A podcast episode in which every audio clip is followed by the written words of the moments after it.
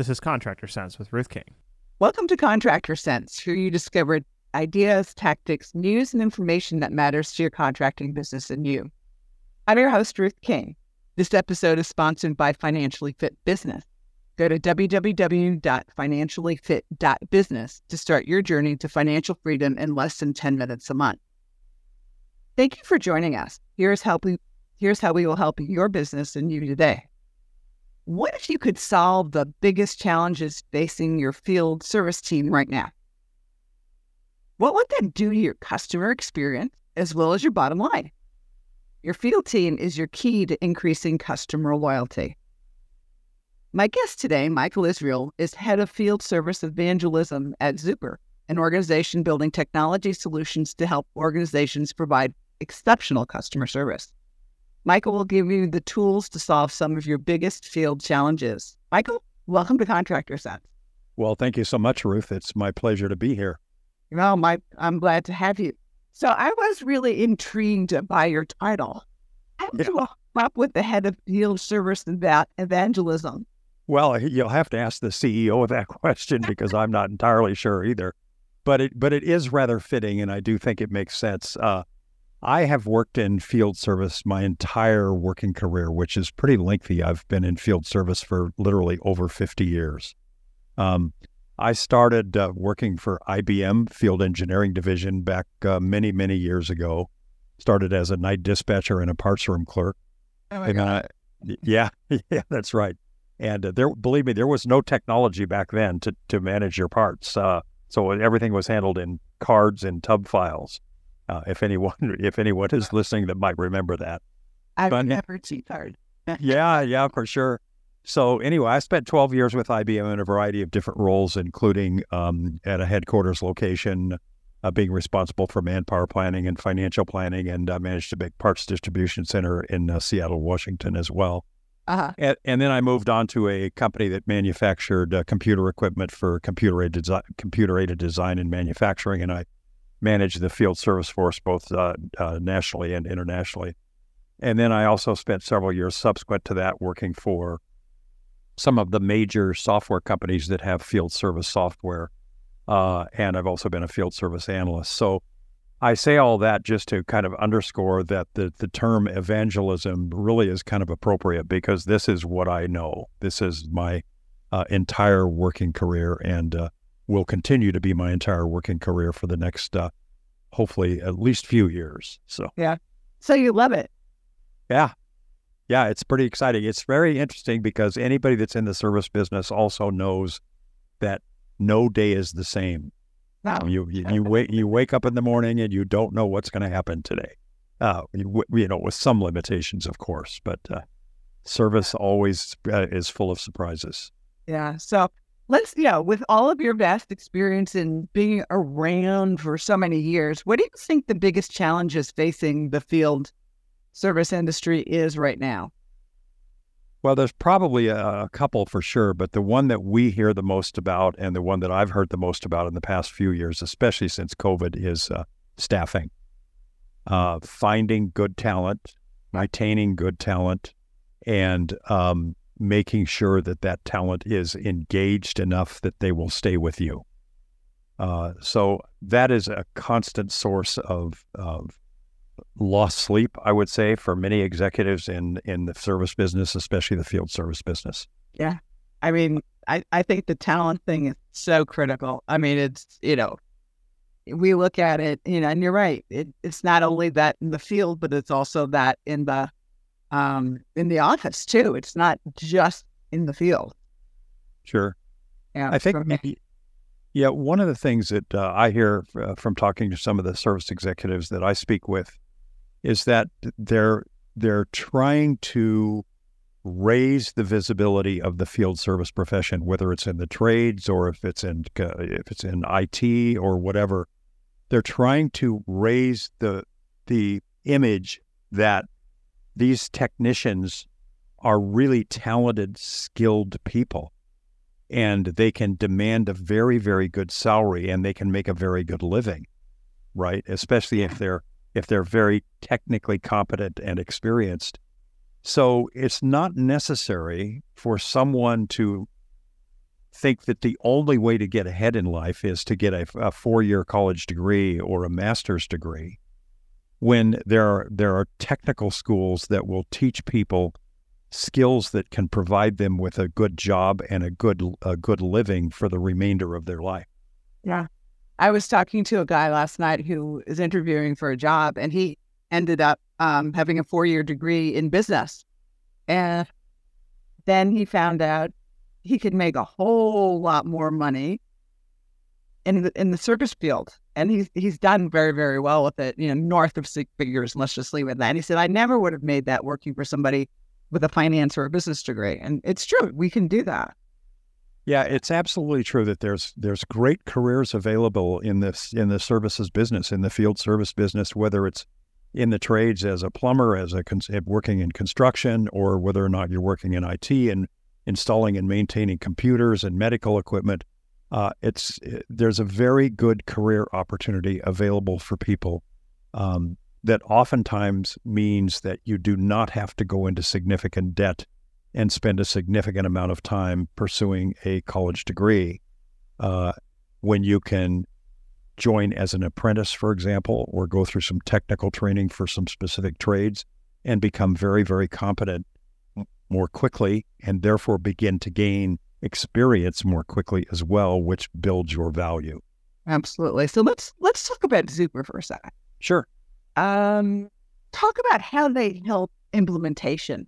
You know, how do they, you know, how does the implementation team work with contractors and with, you know, people who are field service professionals? Um, talk about the technology a little bit. Sure. Well, you've raised kind of two questions, so I'll answer the first one first, and that is the implementation side. So, when we when we sign up a new customer, and even before we sign the customer, and they're still a prospect, we do we try very hard to understand their business requirements, especially the most important thing, the the most important requirements that they have.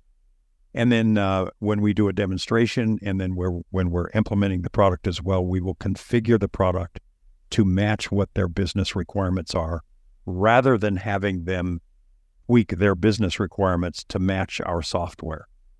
One of the things, yeah, very very important. It's it's very configurable and even customizable when needed.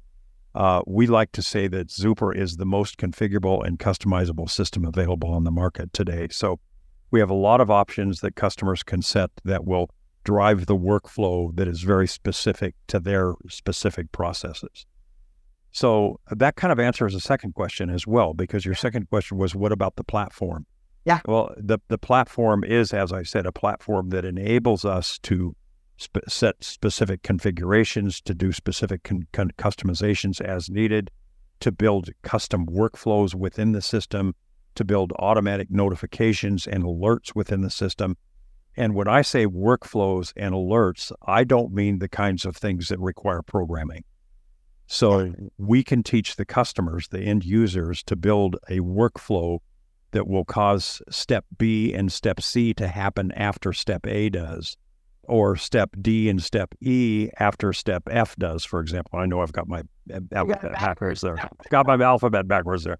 But uh, you get the point, right? That, that, that kind of flexibility and those capabilities are available inherently in the system. And the users can be trained to build those things without having to know coding. So, yeah. So before we take a break, if somebody wants to contact you, how do they do it? Sure. My uh, email address at Zuper is Michael, M I C H A E L dot Israel, I S R A E L, just like the country, at zuper.co. And I just want to emphasize it's dot .co, not dot .com. So michael.israel at zuper.co. And Zuper is Z U P E R. Thank you. Thank you. Yes. And our CEO likes to explain that Zuper means super, super, super, right? Okay. So that's good. All right, we'll be right back. Thanks for listening to Contractor Cents. Many times, relatives are recruited to do your company's books without knowing how to do the books. Or you hire a bookkeeper who really doesn't know bookkeeping. If this is you, then your books are probably inaccurate. You probably pay more taxes than you should, and you rarely look at a P&L and balance sheet because you know they are wrong. What do you do? Have your bookkeeper enroll in Ruth King's Contractor Bookkeeping Basics. After completing this online course, your bookkeeper will know bookkeeping. You'll get accurate financial statements that help you make good business financial decisions. To enroll, click on the link in the show notes or call us at 770 729 0258. Enroll today. Welcome back. Thanks for listening to Contractor Cents. I am talking with Michael Israel, who is the head of field service evangelism at Zuper. And super means super, super. That's right. So let's look at it. I mean, uh, when we look at inventory, which is a, usually a four letter word in our industry, um, it, and it really is because, you know, in, inventory is a bet. It costs a lot of money and it gets damaged, it gets stolen, it gets lost, and it costs money. So, how do we deal with that with Zuper? Well, it's in, uh, that's a very good question because Zuper does in fact have an inventory control uh, capability, so we are able to keep track of parts and assets. We're able to keep track of the purchase cost, the selling price. We are able to keep track of the quantity on hand at various locations. So, for example, at warehouse locations and or at vans, uh, technicians' vans, or in the trunk of their car, even at even uh, on, on consignment, for example, at customers. And every time a part is used in the course of delivering service, the inventory value and the in- inventory quantity for that part is uh, decremented from the location from which the part was used. Uh, so we have a ongoing, a running total or running uh, view of how many parts are available in each location, um, how many parts are being used on each particular service event, and when we reach a reorder point, what parts need to be reordered in order to maintain a, a proper stocking level. So, how do you field personnel hate your inventory program because it makes them track it and they can't steal from it? Well, I suppose they could steal from it, um, but hopefully you're not employing people that would be inclined to do that. No, but, but if you think about it, yeah, yeah, then lose it and, and maybe through no no um, fault of their own, but they damage it or something along those lines. You know when that happens with your system, right? Well, we certainly would know when that when a part is damaged. Of course, uh, if a part goes missing, the way we would know that is when the customer does an inventory, right? So, if we show, for example, that quantity ten is supposed to be on har- uh, on hand in the trunk of my car, just to pick an example, and if we as a company do an annual inventory or a periodic s- cycle count of inventory, mm-hmm. and I count nine, then we know at that point in time that there is one missing. And then it's a matter of trying to reconcile how did that happen. So we can go back through all of the previous service orders where parts were used. We can go back through all of the previous re- part receipts to see how many parts were received into my particular location and in the process do it uh, process of trying to reconcile those events to the actual on hand balance, we can hopefully determine, you know, what is the cause of the missing piece. Yeah, now, I mean, it, sometimes it's as simple as somebody says replace motor, and then the motor was never taken out or, or billed to the customer. Exactly. Yeah, that happened too. Yeah, for sure. And then that uh, that motor that was supposed to be used gets stuck back in the van and forgotten. Yep. Right. Exactly. I mean, I when I when I worked for IBM below those many years ago and managed the parts distribution center, uh, it was really funny because when we did our annual inventory at that time, we would be absolutely flooded with parts coming back from the field because the technicians didn't want to count them, right? So they they'd send them all back to the distribution center to be counted. Yeah, and they go, "No, I don't want any of this." You yeah. got to deal with it. but but you're right. You know, parts is an extraordinarily extraordinarily important part. Pardon the pun. Yeah. Of uh, of delivering service. Uh, in all of the research that I've done over the years, and I've worked for at least two of the major anal- analyst firms as a field service analyst. Parts the the cost of parts and materials consistently comes up as second only to the cost of labor for delivering service. So, from a investment standpoint and asset management standpoint, keeping track of parts is um, accurately and thoroughly is extraordinarily important. Yep, agreed. Final thoughts. Mm-hmm. Where is yours? Well, uh, we just had a survey done uh, by a field service analyst firm, and they kind of surveyed the the state of the field service industry, so to speak, and what we found was that uh, the number one concern, as we talked about early, is the, the lack of talent. Uh, the second most important concern is control of costs and maximizing revenue. And my final thoughts along those lines would be that technology investment, like Zuper and other ancillary and supporting technologies, will certainly help organizations maximize the productivity of the talent that they do have by managing their time effectively by making sure that they have the right parts available when they need them, and by making sure that they are being assigned to those tasks that they have the skills and the time to complete. Um, and in so doing, in tracking all of the activities that go along with servicing parts, uh, or excuse me, servicing products and using parts in the process of servicing products, we are also keeping track of in Zuper the full um, gambit of costs. What is the cost of the labor? What's the cost of the travel? What's the cost of the material that's being used? And if, if the service being delivered is billable on a time and material basis or part of a service contract or a uh, extended maintenance contract, then we're also keeping track of all the revenues that are associated with that service. So we have analytic capabilities that can help companies determine what my profitability is, um, what customers are costing me the most, uh, what types of equipment are being the most expensive to maintain, and perhaps we need to do some evaluation as to the serviceability of that equipment. I guess the bottom line of what I'm saying is that technology like Zuper can help companies not only manage their day to day operations, but spot trends and help them improve their day to day operations.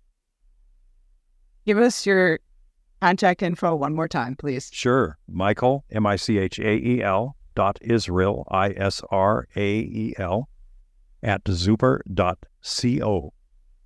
Michael, thank you so much for being with us. Ruth, it's been my pleasure. Thank you for having me. And thank you to all of you for joining us. Choose one thing you discovered and implement it in your business. These ideas, tactics, and strategies help you make more money, have more free time, and give back.